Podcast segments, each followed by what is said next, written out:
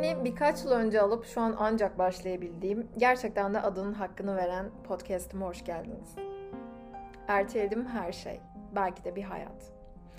Hayalini kurduğum ama ertelemekten bir türlü gerçekleştiremediğim her şeyi, en çok da olmak istediğim kişiyi tüm samimiyetimle bu podcast'te sizinle paylaşacağım. Ertelemenin altında yatan sinsi ve acı gerçekleri birlikte ortaya çıkaracağız ve pek tabi üstesinden geleceğiz. Dileğim aynı hikayeyi paylaştığım insanlarla yollarımızın kesişmesi, birlikte bir durup soluklanabilmek, vakti gelince de eh, hadi yola devam deyip ilerleyebilmek. Ancak şunu da söylemeliyim ki buraya kadar gelmek benim için hiç kolay olmadı. Kalan yolun yemyeşil bir patikadan ibaret olacağını da söyleyemem. Hele ki varacağımız yerin eşsiz bir adı olacağını. Ama zaten bence yolculuğu güzelleştiren varılacak yerin telaşı değil, o yolun anlamlı olması. Şimdi yazdığım kısa bir hikayeyle devam etmek istiyorum. Aniden uyandım. Sanki o gece yaşlanmıştım. Günün ilk ışıkları aydınlatmıştı odayı. Ama zihnim henüz karanlıktı. Telafi edilemez bir geç kalmışlıkta hissettiğim.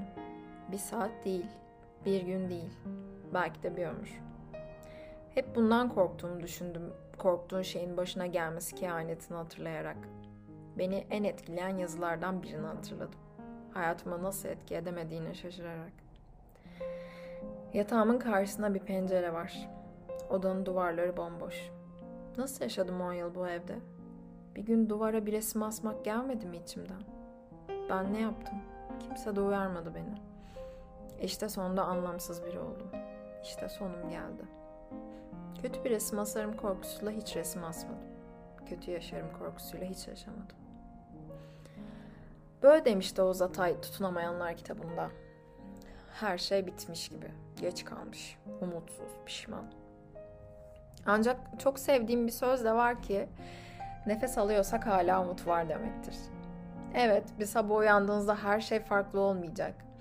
Aniden gelen bir müjdeli haberle tüm hayatınıza yeniden yön vermeyeceksiniz.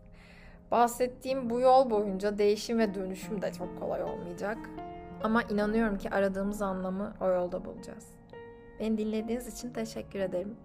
Yürümeye korktuğunuz yollarda yalnız olmadığınızı hissettirebilmek dileğiyle. Müzik